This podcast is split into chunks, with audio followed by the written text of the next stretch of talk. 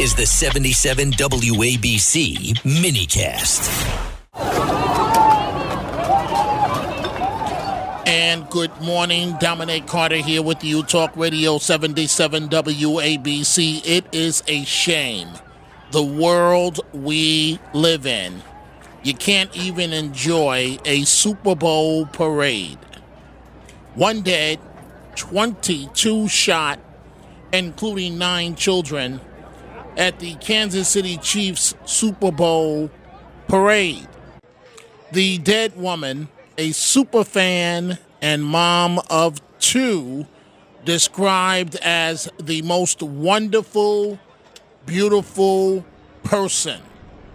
Apparently, multiple gunmen opened fire at the end of the victory parade, attended by thousands of fans. And according uh, to family and friends, the, the woman that is deceased, her adult son was also uh, shot, a uh, gunshot wound, and one of her two cousins, believed to be minors, was injured in the chaos.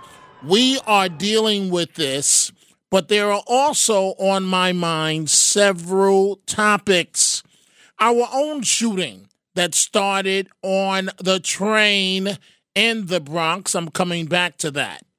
There is a photo I spent a long time looking at today.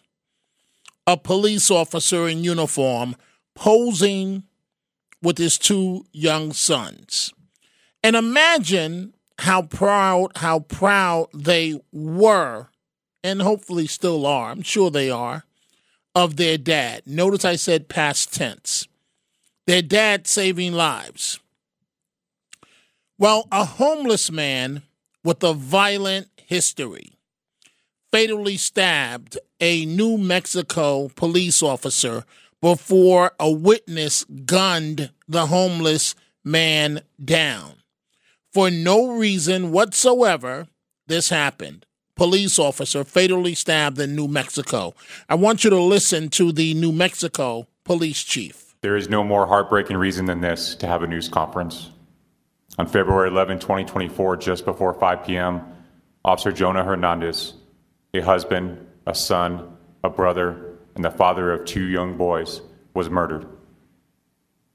Officer Hernandez was dispatched to a trespassing call in the 300 block of South Valley.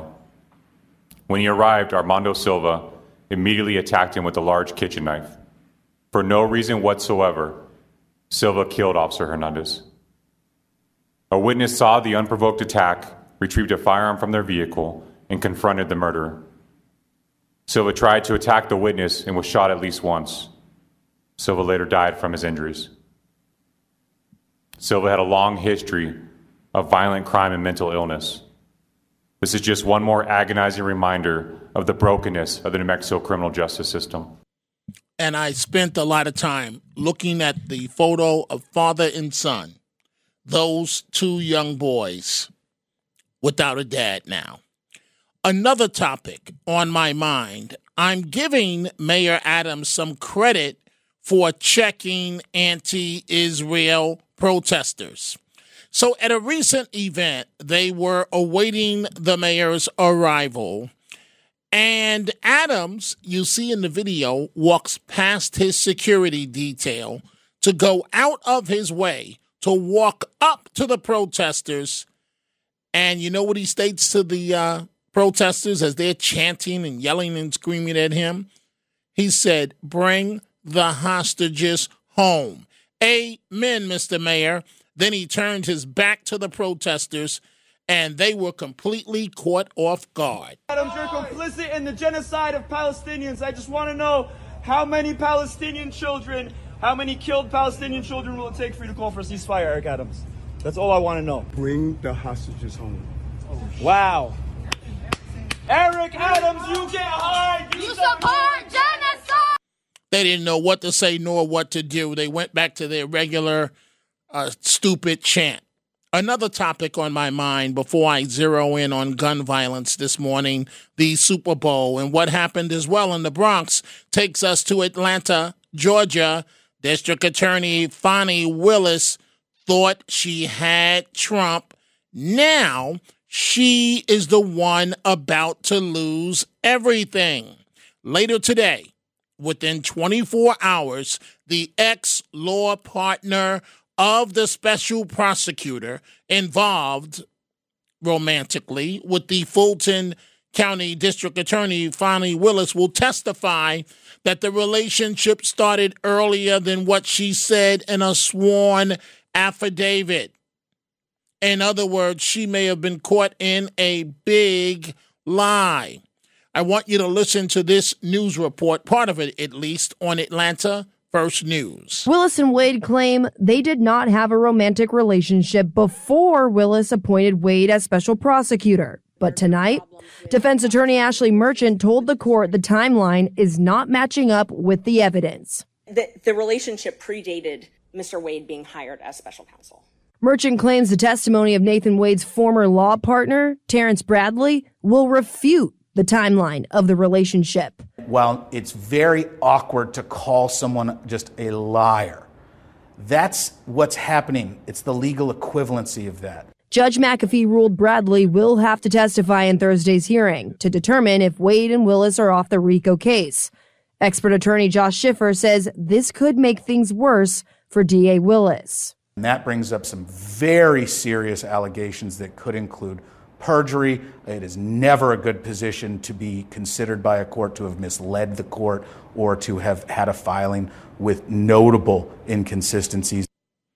Inconsistencies. In other words, lying. Madam DA, you're going down. You thought you had Trump.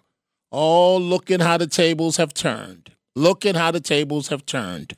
So let's go ahead and open up the uh, phone lines 800 848 WABC, 800 848 9222. We have the shooting at the Super Bowl parade for the uh, Kansas City Chiefs. But I also want you folks to remember what happened here this week in New York at the subway station.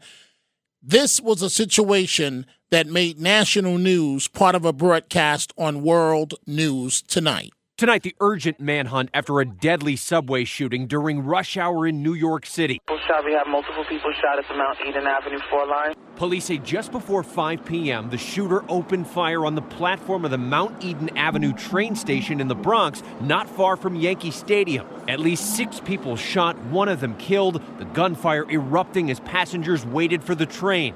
Now, police are starting to put out evidence markers, which are indicating that there are shell casings here right on the subway platform. Again, the NYPD and ATF swarming the scene, officers leading a victim away from the bloodstained platform. Bloodstained platform. And NYPD officials. So we have the situation in Kansas City. But just this week, right here in our own backyard, in our city, things that should not happen. This is how the NYPD transit chief described the ages of the victims. Of the six people that were shot, there's four males and two females, and their ages range from 14 to 71 years old. All six victims were taken to local hospitals, and unfortunately, one of the victims, a 34 year old, uh, was pronounced deceased as a result of being shot right here in our backyard. One of the victims, a 71 year old man. Let's not forget what happened, and the alleged shooters are still out there as we speak.